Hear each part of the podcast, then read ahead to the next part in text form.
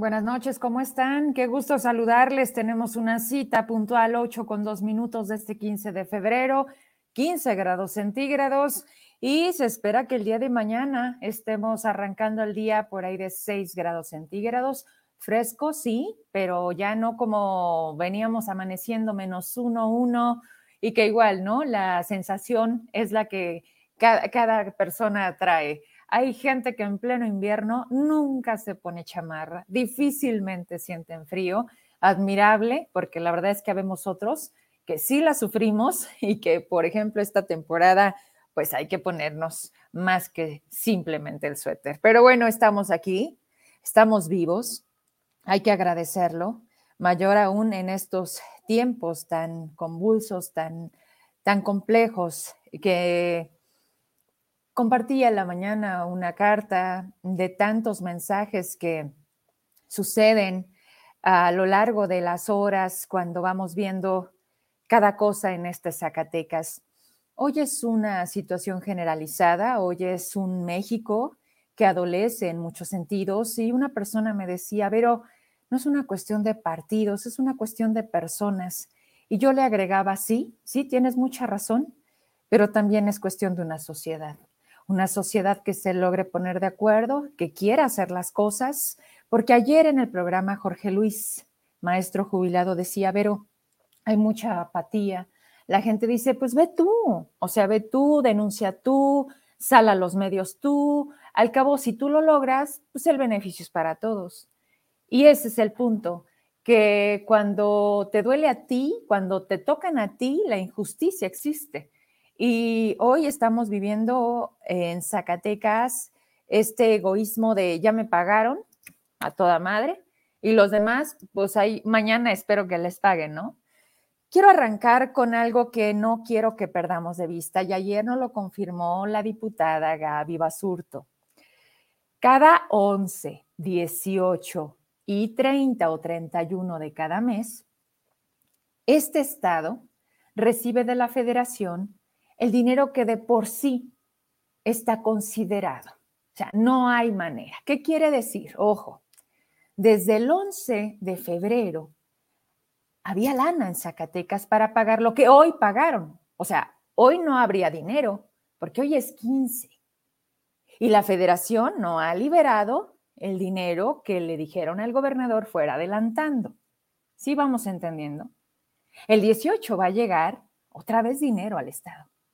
Y el 30, este mes, pues trae 28, ¿eh?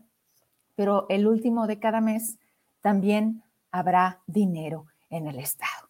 ¿Qué empezó a pasar en el transcurso de este día? Quiero platicarles porque de verdad me da mucho gusto ir armando el noticiero para finalmente a las 8 de la noche estar con ustedes y decirles, ahí les va.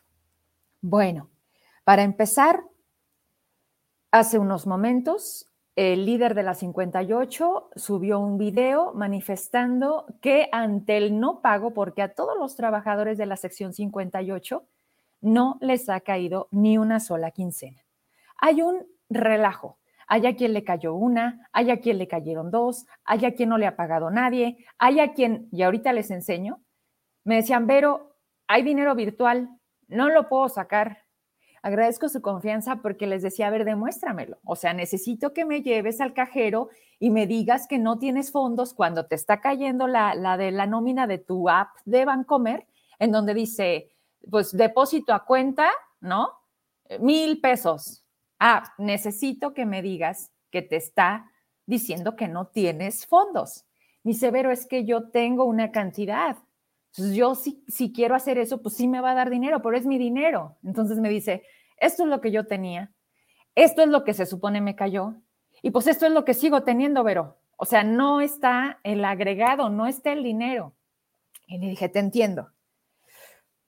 En fin, todo esto, este desorden de, ah, porque espérenme, en el transcurso también me escribieron de tres dependencias y me dijeron, pero no nos han pagado. O sea, yo no soy del magisterio, yo estoy en economía, yo estoy en Secampo, yo estoy en salud y no nos han pagado. Ya iban a ser las 5 de la tarde. Entonces yo me pregunto, ¿cómo estuvo la dispersión de esta quincena? Hoy es 15 de febrero y al menos en la 58 todo el personal de esta sección no recibió ni una sola quincena.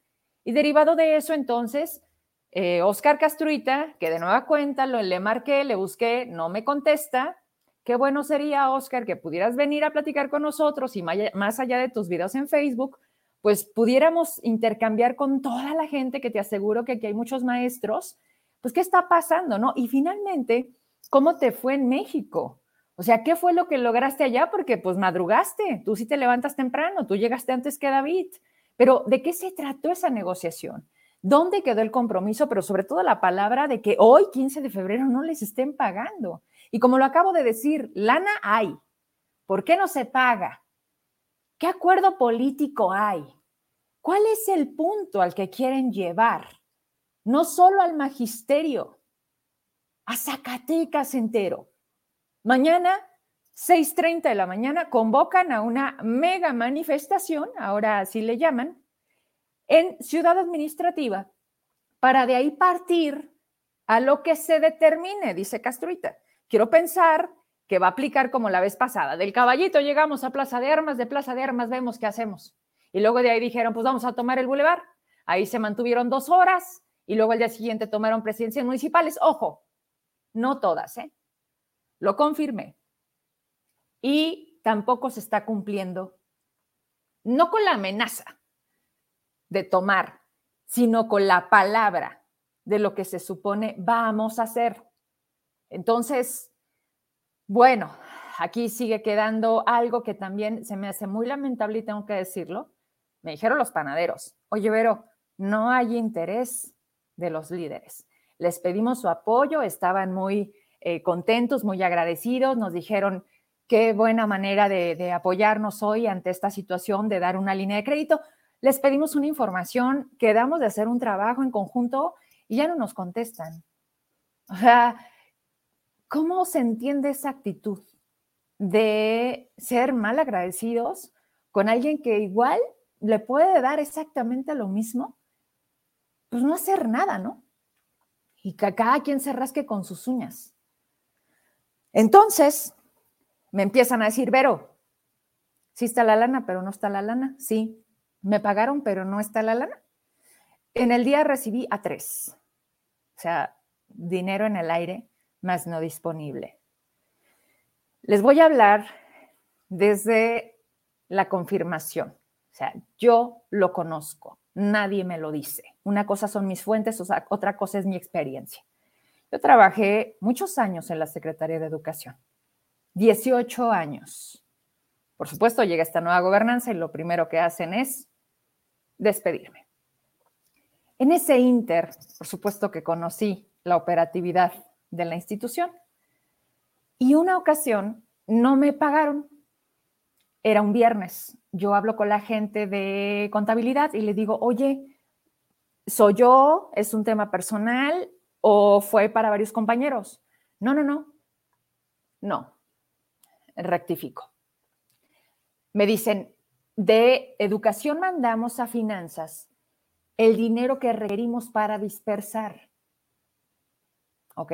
Entonces, en finanzas. Yo en ese momento dije, bueno, yo conozco a toda la gente del gobierno, antes con mayor razón. O sea, en, la, en el quinquenio de Alejandro Tello, prácticamente, pues todo mundo me atendía por mi trabajo y porque sé pedir las cosas, así de simple.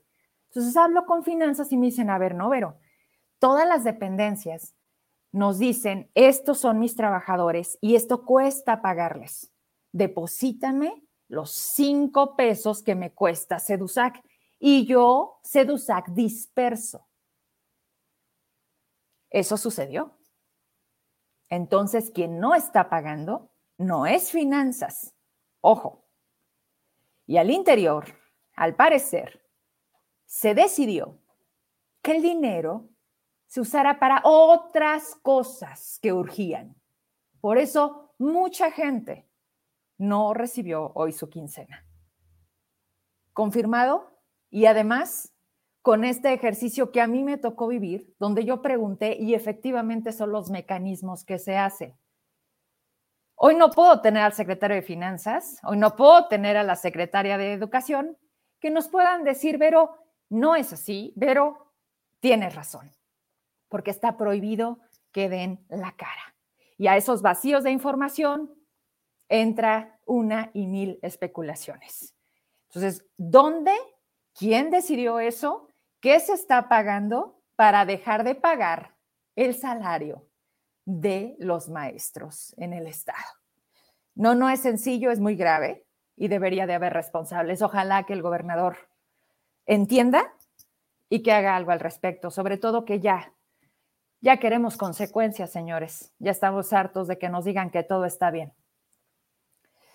Hay, hay un video de la semana pasada del presidente de México que quiero que lo escuche, porque es cuando dices, ¿qué podemos pensar ante esto?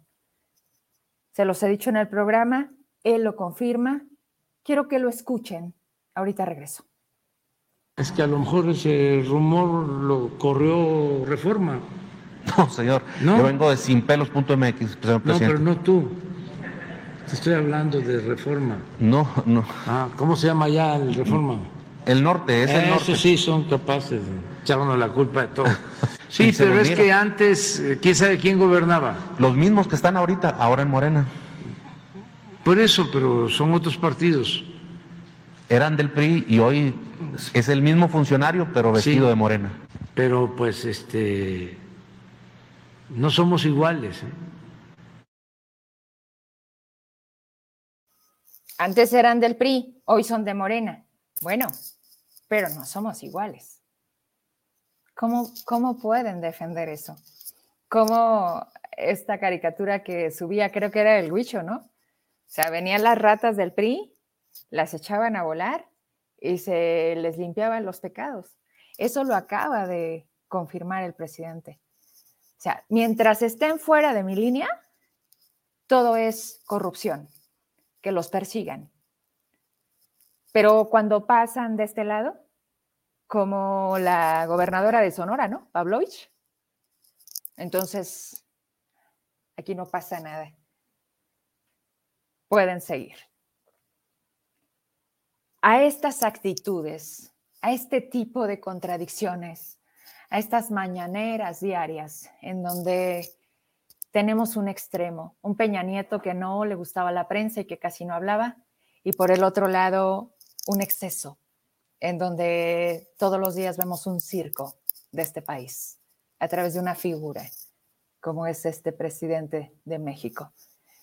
Hoy decidió la prensa de San Lázaro, quienes cubren esta fuente, tomar una actitud ante la matanza de tantos periodistas en los últimos años, pero especialmente lo que apenas va del 2022. Quiero que escuchemos primero a Raimundo Moreno, que se encuentra en este momento ahí, en San Lázaro, y que nos dice lo siguiente, y después les presento el video del que les estoy hablando. Escuchemos a Raimundo. Amigas y amigos del noticiero con Vero Trujillo. Estoy aquí en la Cámara de Diputados Federal en San Lázaro, donde hace un rato vivimos un momento histórico por primera vez en la historia, la prensa fue la protagonista. Aquí atrás, en el pleno de San Lázaro, se discutía una reforma de Morena para cambiar la ley electoral. Y justo cuando hablaba un diputado precisamente de Morena, la prensa acreditada en San Lázaro entró al pleno, a la zona conocida como el Corralito, y ahí, de pie, le dieron la espalda a la tribuna de San Lázaro y comenzaron consignas en contra de la violencia que todos los días ejerce contra la libertad de expresión. Ahí la prensa acreditada, insisto, se manifestó abiertamente en solidaridad con Carlos Noré de Mola y con el resto de las y los comunicadores hoy en el ojo del huracán por los señalamientos del presidente de la República. Insisto, Vero, un día histórico aquí, aquí en San Lázaro.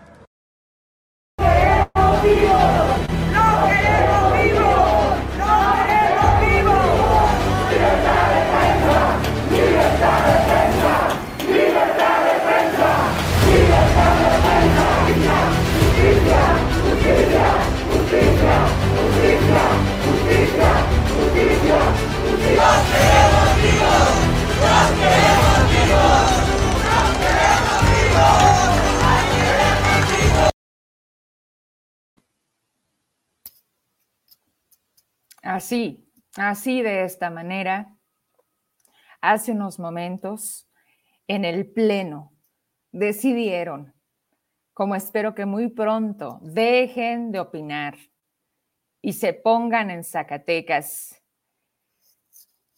las pilas, porque créanme que estamos llegando a un punto en el que es, es el exceso, es el ya no más.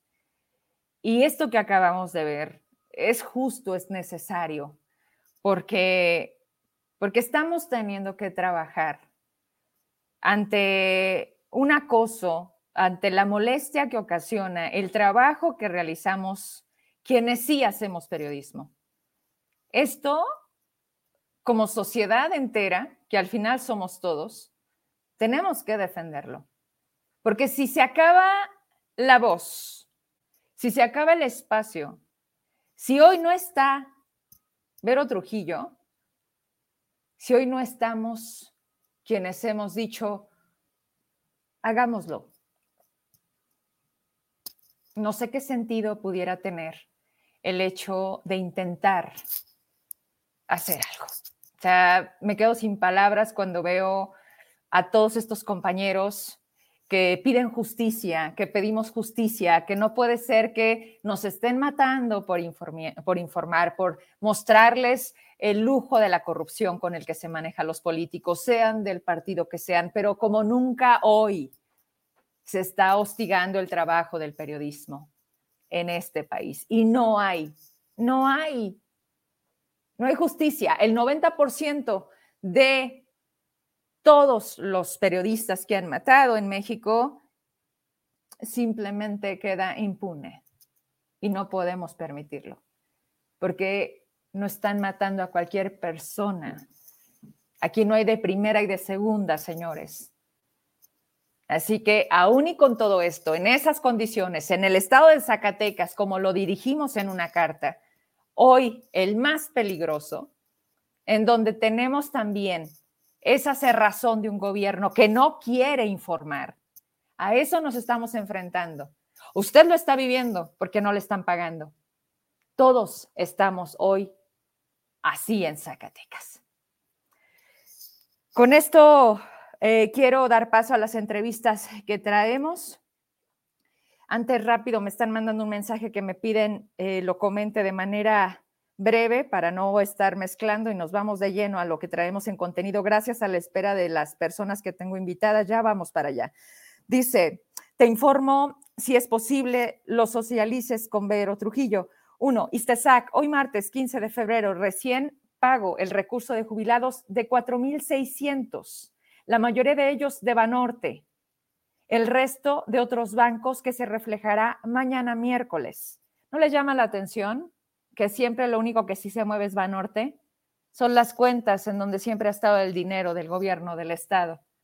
Es donde también hay ahí algunas cosas que esperemos logremos tener para demostrárselas. Dos, ayer 14 de febrero el juzgado tercero distrito publica y notifica el acuerdo de recepción de la demanda ampliada que fue diferida para realizarse este 16 de febrero. Nos envía una imagen. Tres, el 10 de febrero nos notifica el juzgado primero de distrito en la demanda de amparo de 112 jubilados que el director de interpuso un recurso de revisión contra la interlocutora de mérito, de acuerdo al requerimiento que se apercibió al director de. El 30 de enero informa del impedimento que tiene para dar cumplimiento a la suspensión definitiva otorgada a favor del quejoso y el juzgado le responde que en consecuencia de lo anterior, dígase al oficiante que subsiste en sus términos el apercibimiento ordenado el 30 de enero del año en curso. Saludos.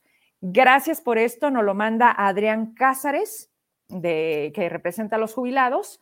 Y eh, pues aquí, aquí lo dejamos. Y me da mucho gusto recibir. Vamos a saludar a otra vía que también ha sido de mucho apoyo y que realmente yo no conozco y sé que a ustedes les va a servir mucho, porque eh, ella es asesora jurídica federal especializada en materia laboral, eh, adscrita a Delegación Zacatecas. La licenciada Lucero Karina Pérez Hernández, ¿Cómo está, licenciada? Buenas noches. Una disculpa por la espera, pero como verá, era necesario compartir todo esto con el público. ¿Cómo está? Muy bien, Vero, muchas gracias. Un gusto estar aquí en tu programa. Muchas gracias por, por el espacio y por la, por la invitación. Gracias a ti, Lick. Oye, ¿qué te parece si antes de entrar particularmente al tema que tiene que ver con, lo que has podido hacer respecto a, todas estas eh, denuncias de los jubilados, nos platicas la esencia de este organismo o cómo llamarle, porque te, soy sincera, no, no conozco, no sé dónde están, para qué nos sirve. Creo que ese sería el principio. Sí, efectivamente, Vero, como, como bien lo apuntas, es, es indispensable partir de que yo pertenezco al Instituto Federal de Defensoría Pública. Esta es una institución pública, gratuita, que tiene intervención a nivel federal eh, eh, en todo el país. Partiendo de ese punto, tenemos una delegación del instituto en cada entidad federativa. Somos un grupo de abogados eh, que, brindamos el servicio de asesoría jurídica a cualquier persona que lo necesite. Se pueden acercar con nosotros y preguntarnos cualquier situación y ahí estaremos para apoyarles y en su caso representarles. Eh, somos asesores jurídicos y defensores públicos para, para, el, área penal. En este caso, los asesores jurídicos intervenimos en todas las demás materias que no son materia penal. En este caso, eh, si existe alguna cuestión que no sea de naturaleza federal en la que no podamos intervenir, vamos a buscar a las instituciones públicas gratuitas que les atiendan. Nosotros canalizamos, buscamos, enviamos oficios, informamos a las autoridades, a las dependencias que es necesario que se atienda una persona que acudió con nosotros y que necesita asesoría, asistencia o que se le apoye en seguimiento de cualquier trámite.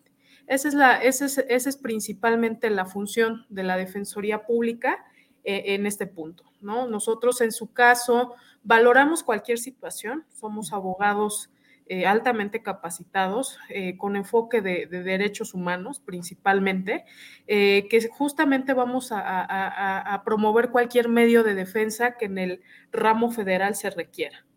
En este caso, es, es, es evidente como lo comento, el servicio es totalmente gratuito y aquí en Zacatecas pueden acercarse también con nosotros.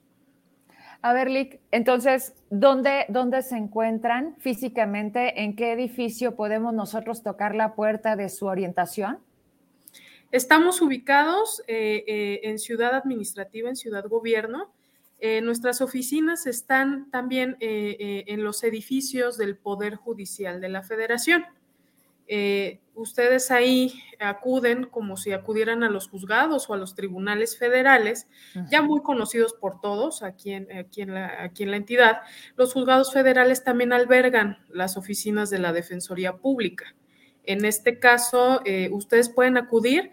Si no les es posible acudir de manera directa a solicitar el servicio o la asesoría de un abogado, pueden comunicarse con nosotros vía telefónica se les puede escuchar, se les puede, se les puede dar una asesoría atendiendo a su caso en particular y si es necesario que nosotros intervengamos por la naturaleza del asunto que nos propongan, que nos sometan a consideración y si es necesario intervenir y defender a una persona, lo vamos a hacer y desde luego que le vamos a agendar una cita y lo vamos a atender. Oye, Lick, ¿qué teléfono tienen disponible para esta posibilidad en línea? ¿Qué números son? Sí, si nos pueden llamar, eh, sería al, 492 491 4800. ¿Algún horario? Hay una extensión, perdón, Vero, que te interrumpa, es la, extensión 2500, que es la extensión de Defensoría Pública. Esto porque estamos, eh, insisto, en, eh, a la par ¿no? Compartiendo las oficinas con los juzgados también. Eh, este, bueno, pues el horario de atención al público es de 9 de la mañana a 6 de la tarde. Sin embargo, eh, eh, en este caso, cualquier situación que sea pues urgente, nosotros estamos a disposición de la gente. Bien. Oye, Lick, pues ante toda esta situación que se ha venido los últimos meses prácticamente, me gustaría que a lo mejor me hablaras de un antes y un después, a lo mejor cómo la carga de trabajo se vino a intensificar una vez que, si no me equivoco, el mes de noviembre fue cuando algunos jubilados decidieron tocar esas puertas. Al día de hoy ya se han ganado amparos. Tu intervención, el trabajo que representas, la asesoría que has otorgado, me gustaría que me platicaras particularmente, ¿qué pasó con un sector de los jubilados que te buscaron? Sí, así es, efectivamente. Eh, aquí, eh, como cualquier otro ciudadano, se pueden acercar a la Defensoría a plantear eh, sus inquietudes. En este caso, tenemos a, maestros jubilados este, que, solicitaron el servicio sin, sin más ni más se acercaron este, a, pedir asesoría jurídica y en este caso, por razón de turno, eh, eh, pues me, me, tocó, ¿verdad?, atender a diversos jubilados. Eh, a los que se, pues evidentemente se suspenden los pagos de, pensión, ¿no? En este caso sí, aproximadamente por el mes de, noviembre es cuando hay un, un mayor, mayor acercamiento, mayor número de jubilados. En este caso, los asuntos que se someten a mi consideración, eh, pues en mi opinión era necesario promover amparos, ¿no? En este caso yo planteo las demandas, todavía están pendientes de resolución. Al final, esta es una cuestión que se somete a los tribunales judiciales. Ellos decidirán al final si, si existe o no violación. Al final, estos, estos medios de defensa son eh, controles, medios de controles, medios de defensa extraordinarios, medios de control constitucional que se somete a, la decisión de un juez federal y, en su caso, bueno, pues estamos en espera, como, como cualquier eh, otro juicio, de que se emita una sentencia. En este caso tenemos por ahí pues la, las medidas cautelares que se han librado en este sentido, pues para que mientras duren los juicios, a los jubilados se les garantice la subsistencia, ¿no? Mientras tanto. Claro. Oye, abogada, ¿qué diferencia hay entre ustedes y el Instituto de Defensoría Local? Evidentemente, la, eh, procedencia. Nosotros, eh, nosotros tenemos eh, nuestro origen o, dependemos del Consejo de la Judicatura Federal. esto es a, nivel, a nivel federal. La Defensoría eh, del Estado de Zacatecas, evidentemente, pues depende de, del gobierno del Estado de Zacatecas, ¿no? Y así, y así tenemos incluso la, distribución de competencias, ¿no? Nosotros, le reitero, somos competentes para intervenir en asuntos federales y por exclusión, para entenderlo de, cierta manera, pues los asuntos que se deban ventilar ante las instancias judiciales, pues serán las, de, las del fuero local, del estado de Zacatecas propiamente. Oye, Lick, cuando tú me dices que es un grupo de abogados, eh, cuando subí tu publicación que nos ibas a acompañar y que gracias a los propios jubilados es que yo doy contigo, yo te busco y te invito al programa para que me digas a través de tu trabajo qué eh, se puede hacer justo por tantas dudas, preguntas que la gente tiene de a dónde me acerco. Entonces fue cuando nos dimos a la tarea de, de buscarte eh, de seguir los protocolos por lo que representa también lo que, lo que haces.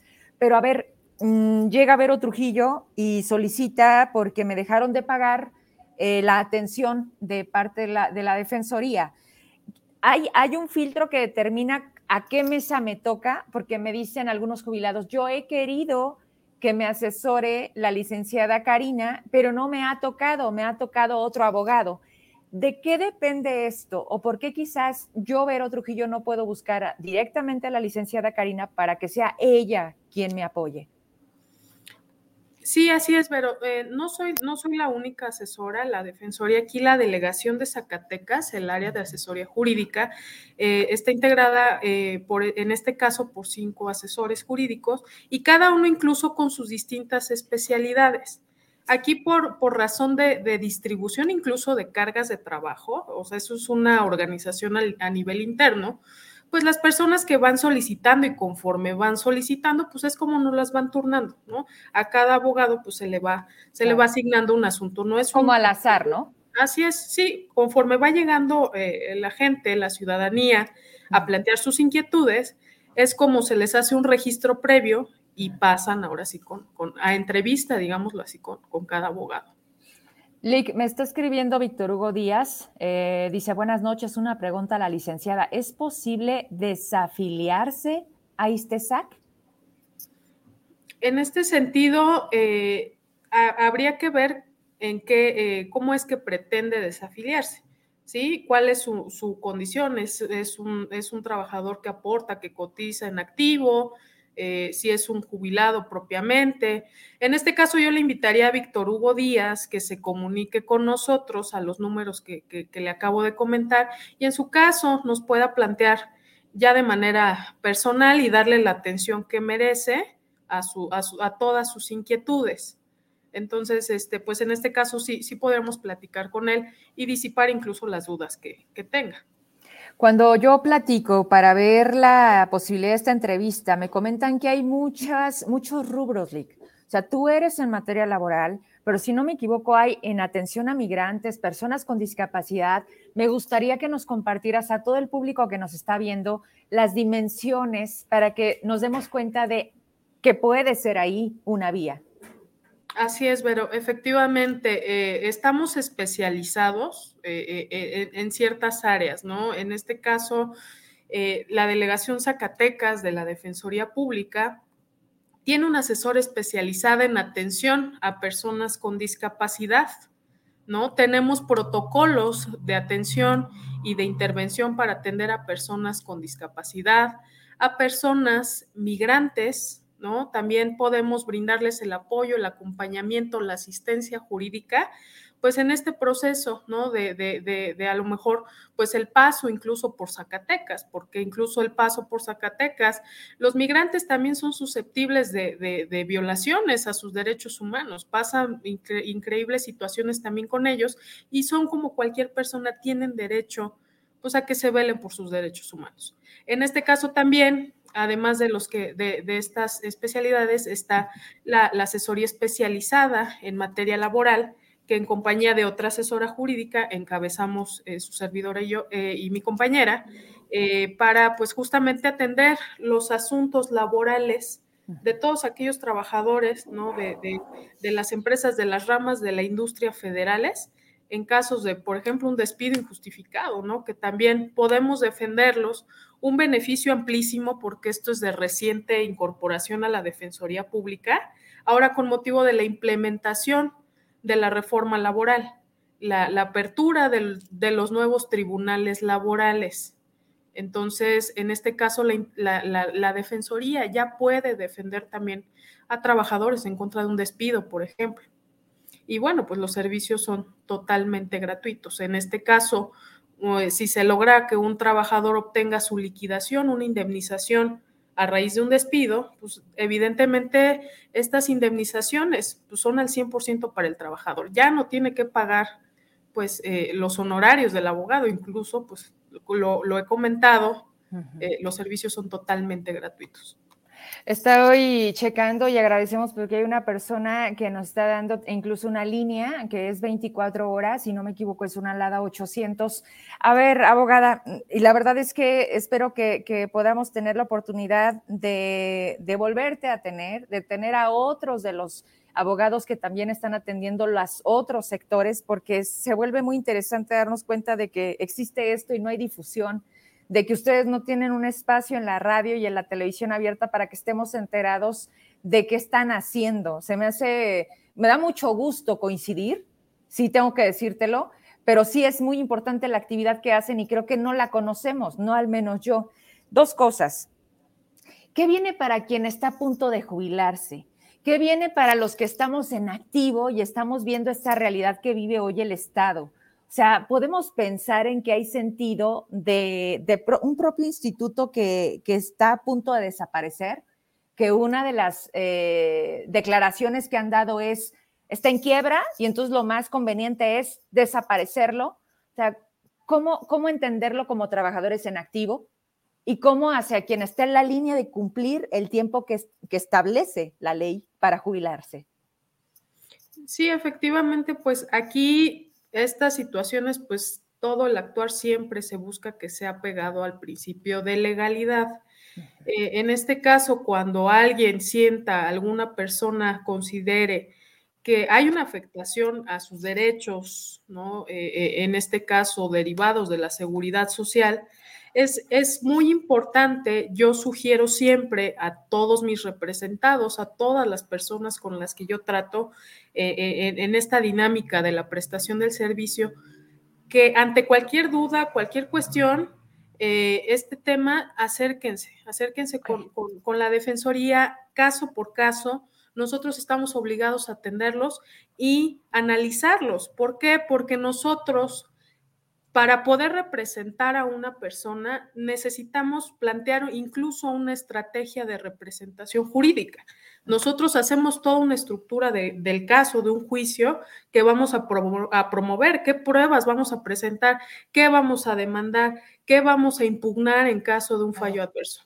Entonces, en estos casos sí, sí, le, sí le pediría eh, a la gente que todas sus inquietudes, aprovechando este espacio, ya por ahí eh, una compañera me está haciendo favor de, poner los datos de contacto, la línea de Defensa Tel, por ahí el 802 24 24 26, que son, eh, es la línea de Defensa Tel 24 horas. Pueden hablar, pásenme con un abogado. Son servicios que se han venido dando con mayor impulso estamos eh, muy cerca de la sociedad y con toda confianza, de verdad.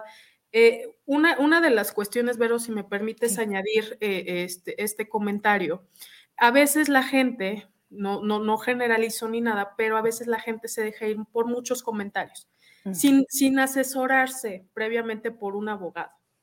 En este caso, pues no tienen que pagar nada para acercarse con nosotros. Planteen todas sus dudas, disípenlas y sepan que si existe algún medio de defensa que se les pueda representar y apoyar, vamos a estar ahí para, para este. Este, este es una institución muy noble, tiene servicios amplísimos, los abogados estamos en constante capacitación, evaluaciones, estamos sujetos a, a un régimen de supervisiones, entonces, es un control total el que se tiene de todos los abogados que, representan a la ciudadanía.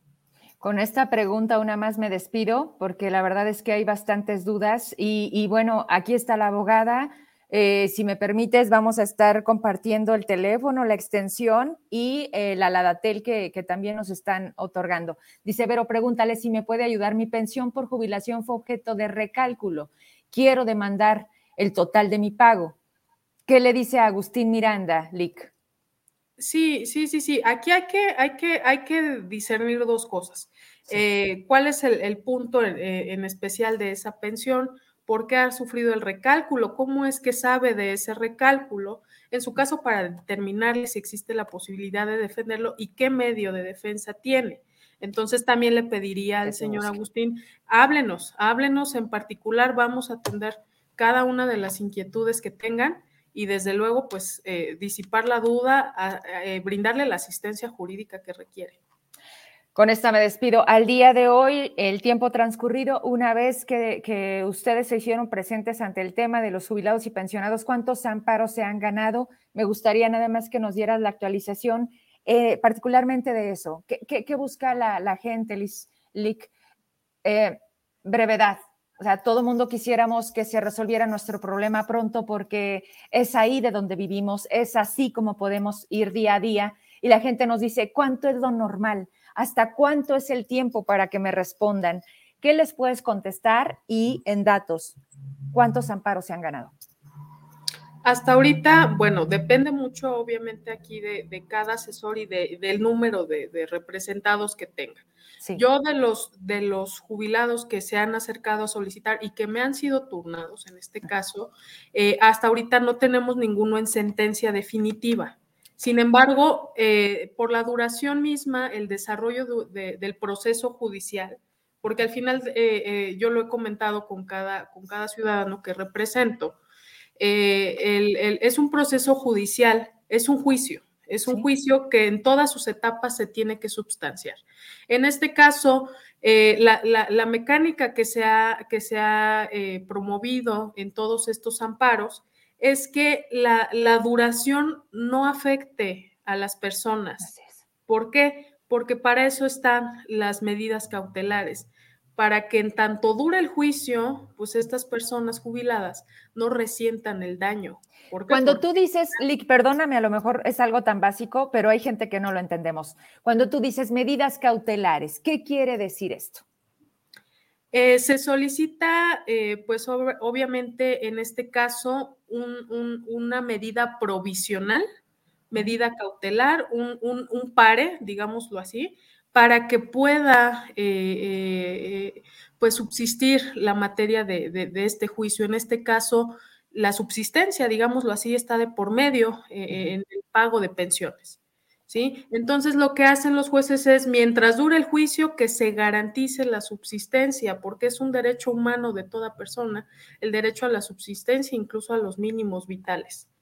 En este caso, mientras dura un juicio, pues imagínate, pero si todavía pues eh, una persona tuviera que resentir la duración de un juicio. Entonces, esto ayuda a que subsista la materia del juicio para que se resuelva una sentencia conforme al problema planteado. Entonces, esas son las medidas cautelares que se han librado para que los jubilados, mientras ventilan sus diferencias, mientras eh, eh, ventilan sus juicios, sus actos reclamados, pues puedan, puedan este, tener, tener esa, esa medida provisional en tanto se les resuelve en definitiva pues, la, la controversia planteada. Bien, abogada, pues agradezco tu tiempo, la oportunidad de platicar, de tenerte aquí y de decirle a la gente que existe esta área me gustaría que con eso te despidieras, el nombre, de nueva cuenta, dónde están y pues que no sea la última vez. Mira, Mari Trejo, gracias. Ahí está el teléfono. Lo, se va a quedar prácticamente en el programa. Quien nos vuelva a ver, ahí se va a quedar este mensaje.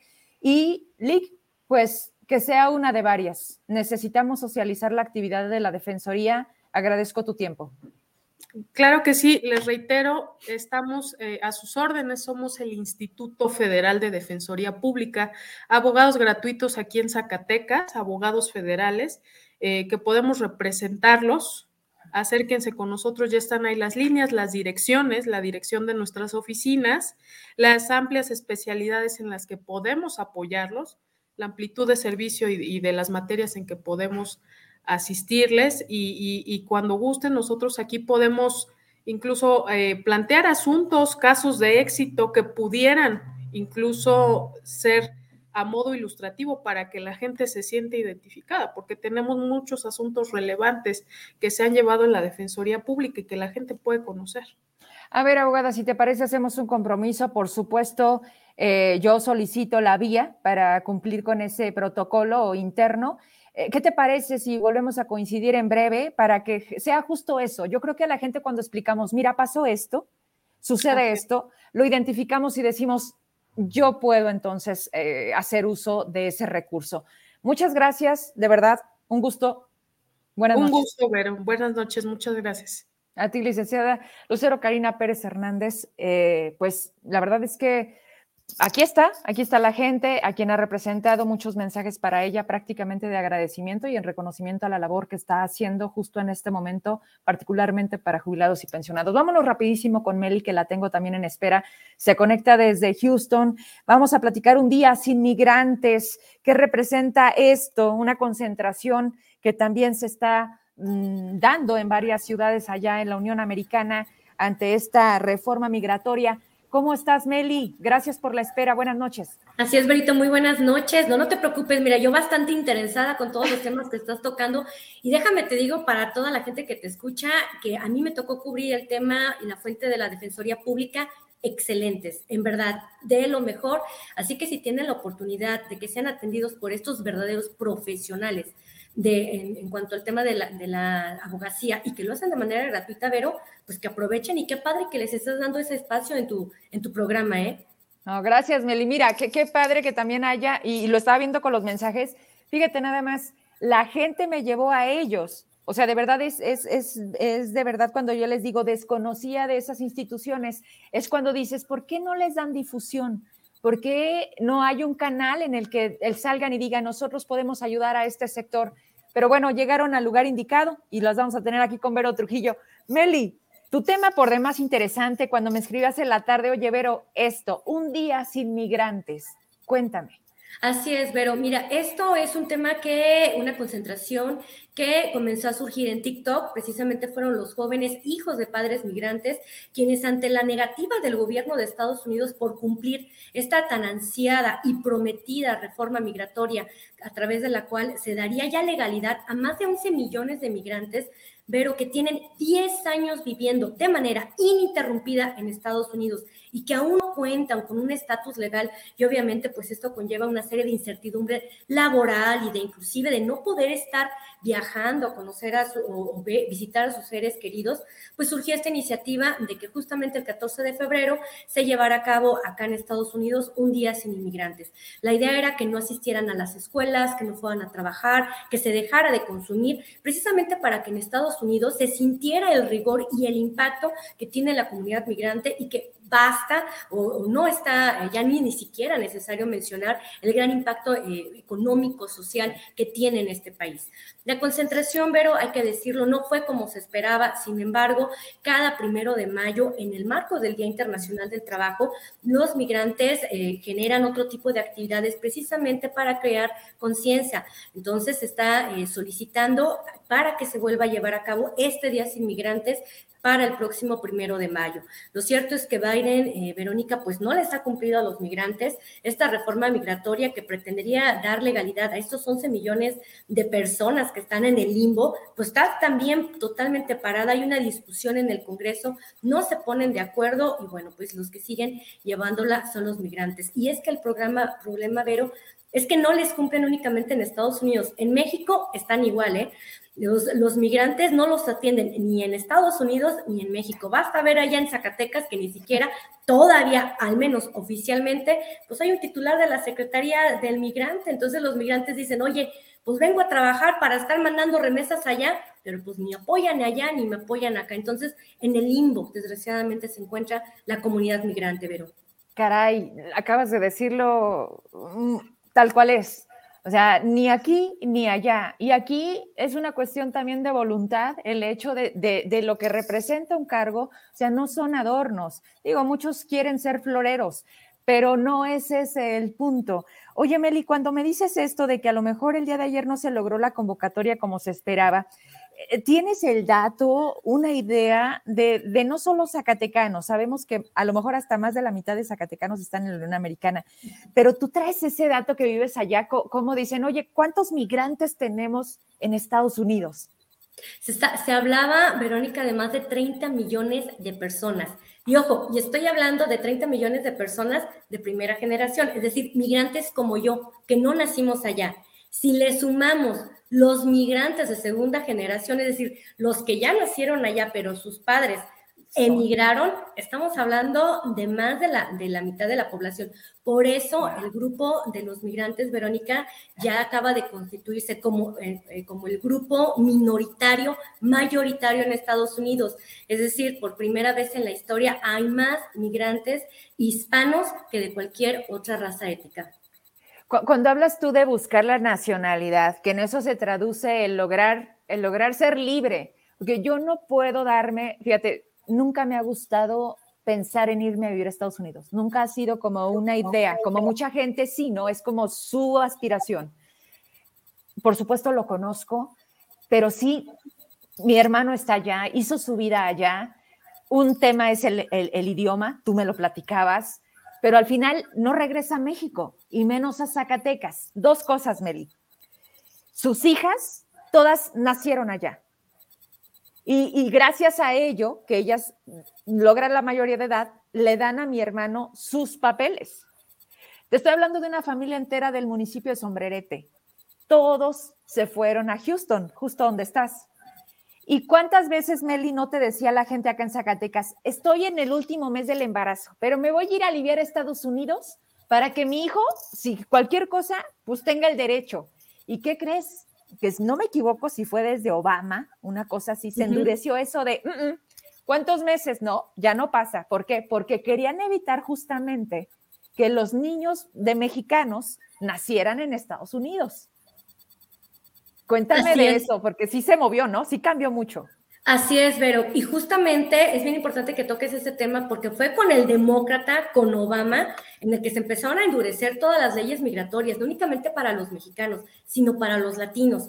Inclusive los cubanos, Verónica, ellos tenían la oportunidad de que si los encontraban navegando en balsas o como pudieran en, aguas internacionales, el gobierno de Estados Unidos automáticamente los acogía y les daba la calidad de refugiados. Fue con Obama que se les quitó esta posibilidad.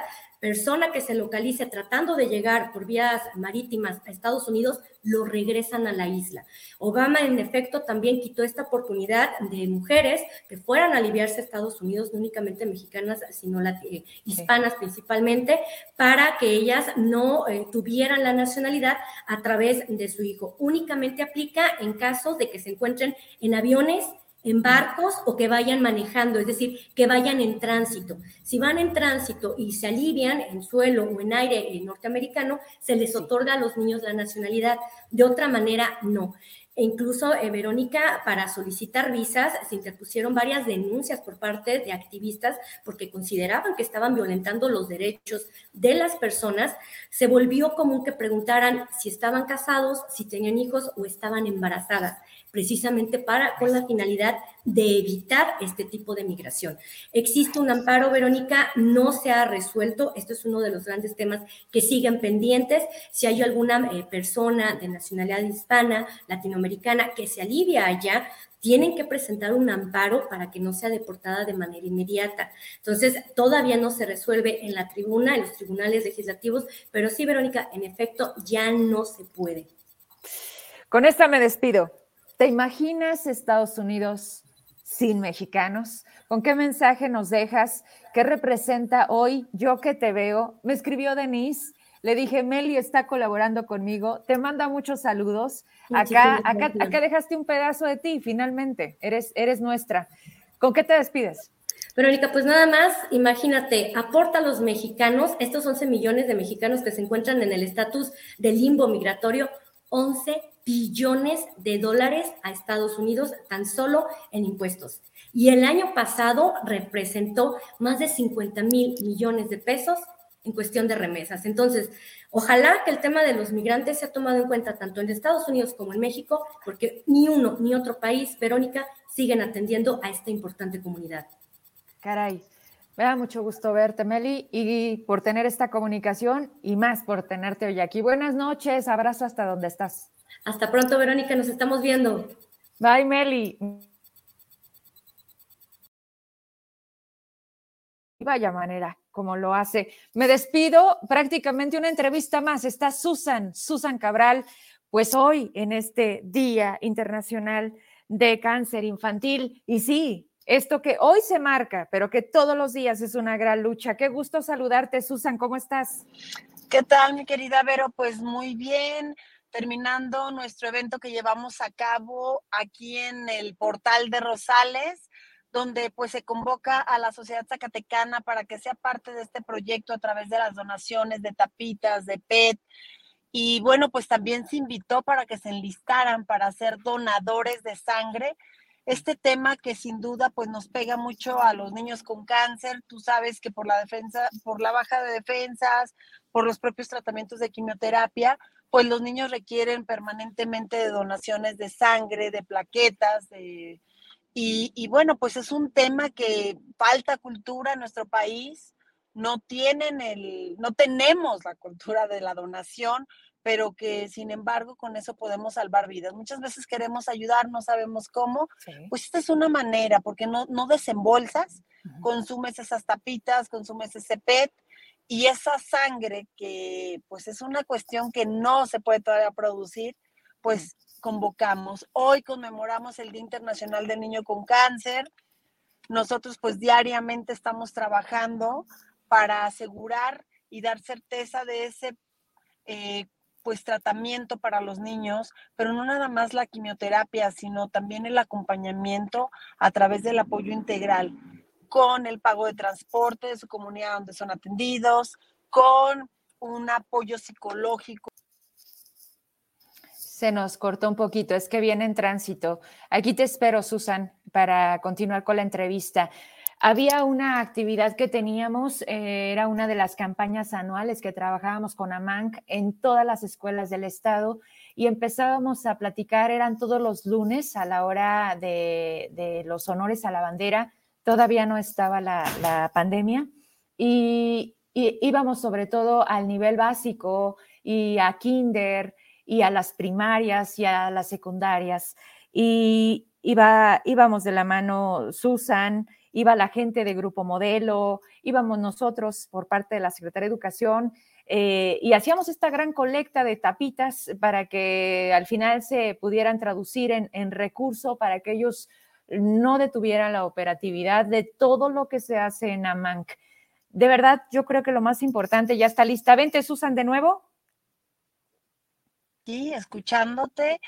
Exactamente, mi querida Vero, te escucho. Eh, y así fue un trabajo en equipo que, bueno, no nada más ha sido parte tú, Desde, desde la Secretaría de Educación, siempre ha sido una aliada y creo que eso es lo que ha hecho que eh, la permanencia de AMANC a lo largo de 21 años, ya casi que vamos a cumplir este próximo 24 de mayo, se dice fácil, pero se requiere de un gran esfuerzo, de un gran equipo, de tantos almas que se han sumado, así como tú, como todos los maestros, eh, a través de la Secretaría, como la iniciativa privada, como los gobiernos, como la sociedad. Eso es lo que ha hecho que Zacatecas es Amán, que Amán que es Zacatecas y que hemos demostrado que juntos somos más fuertes que el cáncer. Susan, eh, la última entrevista eh, o la, la anterior entrevista contigo la estaba checando, fíjate, Julio del, año pasado. Qué impresión, cómo se nos va la vida, Susan. Ya sé, ya ah, Fue cuando dije Susan y luego vi el día, dije, hoy es el motivo perfecto para tenerte en el programa. Susan, tú me hablabas en ese momento, me hablabas en un tono de impotencia, de desesperación. Fue cuando los papás fueron al Senado, cuando incluso decían que se estaban utilizando como moneda de cambio, le estaban poniendo un tema político, como si de verdad no tuviéramos esa conciencia de, las dimensiones del cáncer infantil. Y tú me decías, Vero, si no logramos que el presidente entienda que los medicamentos están subiendo por los cielos los precios, que deja tú del dinero, lo conseguimos, me acuerdo perfecto que me dijiste, pero no hay, o sea, no los puedo conseguir. Tenemos incluso que ver un tema de otros países. ¿Qué pasó? Actualízame con, con eso, los amparos. Eh, ibas a reducir a la mitad a MANC porque ya no había posibilidad de la continuidad. Cuéntame qué ha pasado. Sí, efectivamente, pero fíjate que fueron momentos muy complicados, fueron eh, pues tú me escuchaste eh, hasta con lágrimas, desesperanza, enojada, todos los sentimientos encontrados, porque finalmente pues de ahora sí que lo vivo día con día, ver, recibir esos papás, cómo lloraban, cómo me suplicaban que les diera la medicina, les decía, bueno, es que no la encontramos, es que no la venden. Lamentablemente con el desabasto que vivimos, pues fue complicado porque los proveedores se aprovecharon de esa de esta circunstancia de la y duplicaron, sí, de la necesidad y del desabasto. Entonces, ya nos estaban vendiendo los medicamentos no al doble ni al triple, o sea, era al mil, mil, más del mil por ciento. Un medicamento que nos costaba 400 pesos lo subieron a 2.200, 2.400. Un medicamento de 4.000 pesos ya estaba hasta en 22.000, 24.000. Hemos pagado una sola aplicación hasta en 45 mil pesos. Entonces, sí fue muy, muy desgastante. La verdad es que nosotros ya no veíamos pues una, una salida porque ya era mucho el medicamento, mucho el dinero y poco el recurso. Quiero compartirte que fueron 20 años en los que nosotros estuvimos ahorrando 19 años hicimos un, un, ahorro para cuando las vacas estuvieran flacas, como vulgarmente lo mencionamos, pero no creímos que durara tanto, pero fueron ya más de dos años y, y, poníamos en la balanza y decíamos, bueno, ¿qué hacemos? ¿Le compramos la medicina cara o no se la compramos? Pues es que esa era la diferencia entre la vida y la muerte porque tú sabes que en el cáncer no hay término medio, o vives o mueres. Entonces decidimos apostarle a darles el tratamiento a los niños y, y vimos, vimos todos cómo en el país murieron muchos niños por este, por esta problemática. En Zacatecas no fue el caso porque afortunadamente trabajamos de manera planeada, organizada, haciendo ese ahorro. Y bueno, pues hoy eh, podemos dar cuenta que en septiembre iniciaron esos amparos de esos padres. De nuevo estamos teniendo problemas porque ya. se está atendiendo, ya están llegando los medicamentos en un tema que ya no teníamos ni el recurso nosotros para poder eh, pues sacar adelante, que los papás también tuvieron que tocar puertas para ir haciendo esas bolsitas de recurso para poder pagar la medicina. Entonces, gracias Empezaron a, liberar de la federación los medicamentos, Susan. Entonces, de la federación empezaron a llegar los medicamentos, entiendo. Eh, ya no te escuché, Berito, ya no te escuché. A ver, ¿me escuchas? Te perdí, te perdí, ya no te escucho. Eh, bueno, yo te comparto que afortunadamente eh, ya tocamos la puerta, ya tuvimos la reunión con los primeros, con, con, con el, el comité de cáncer infantil en el estado. Y bueno, pues esperamos, Vero, que en próximos días podamos tener ya un trabajo más avanzado, un trabajo en equipo, sumar esfuerzos. Tú sabes que para MAN siempre hemos trabajado haciendo sinergia, haciendo equipo con los diversos actores, que para MAN no existe un color, un partido, y creo que lo hemos demostrado porque ya son muchos sexenios los que hemos vivido y hemos salido adelante para que esos niños zacatecanos con cáncer que requieren del apoyo, del apoyo integral, del acompañamiento, pues puedan lograr superar la enfermedad, Vero. ¿Me escuchas? No, ya no te escucho, no te escucho. Ok. Híjole. Pues. no sé eh, qué pasó. No te preocupes. Eh, mm, se, se, perdió tu, tu, comunicación, pero pues eh, reiterarte, Vero, decirle a Zacatecas que agradecemos su confianza, su apoyo, su solidaridad hacia los niños con cáncer, que hoy conmemoramos un año más de, esperanza, un año más de vida, un año más donde los niños con cáncer cuentan con tu apoyo, con el apoyo de la sociedad zacatecana, de las empresas, del propio gobierno y bueno, pues que seguiremos trabajando por esos niños, que Zacatecas es Amán, que Amán que Zacatecas y que juntos somos más fuertes que el cáncer, mi querida Vero. Muchas gracias, Susan. Gracias. Todo mi cariño. Igualmente. Ya no me escuchó, pero, pero vamos a tenerla muy pronto. Quería preguntarle sobre esto de las tapitas, cómo le hacemos para ayudarle, dónde las recolectamos, eh, si nos sirven todas, si el PET también es desde el refresco hasta el pinol o el cloro pero me va la tarea de que todo eso lo anote y aquí en el programa hacemos la petición para ustedes y también darles todos los rasgos, todas las identificaciones de riesgo, de cómo prevenir. Aquí el gran punto es entre llegar a lo que ya se vuelven muchos, muchos ceros y nos cuesta prácticamente la vida poder tener primero, pero antes que el dinero es ver a nuestros hijos ya en esa situación y cómo podemos hacer antes de que eso suceda. Si nuestros hijos les duele de manera continua la cabeza, si sangra su nariz de la nada, si su color de piel cambia, si están pálidos, si no tienen hambre, si su peso, eh, hagamos uso de la medida de peso o edad.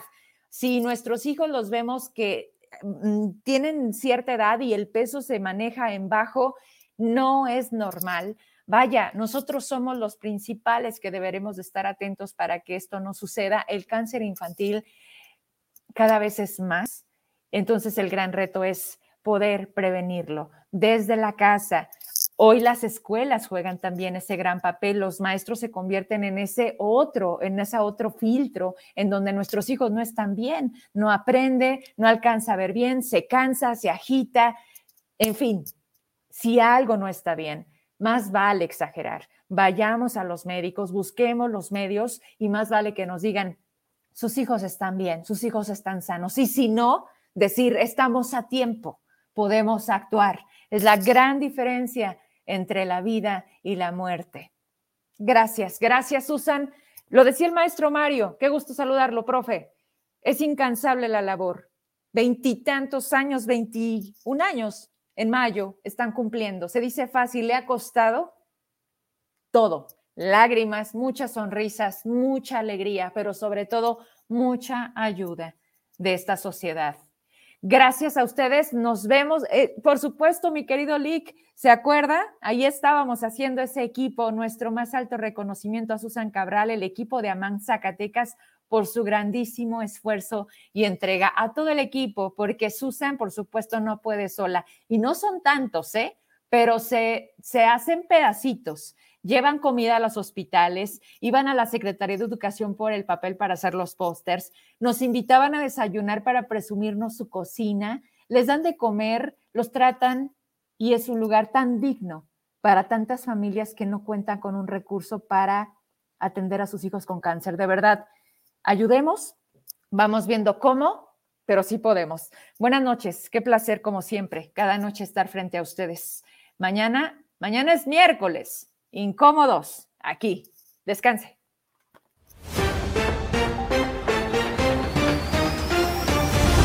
Internacionales. Estados Unidos pide extradición de Juan Orlando Hernández, expresidente de Honduras por presunto vínculo con el narco.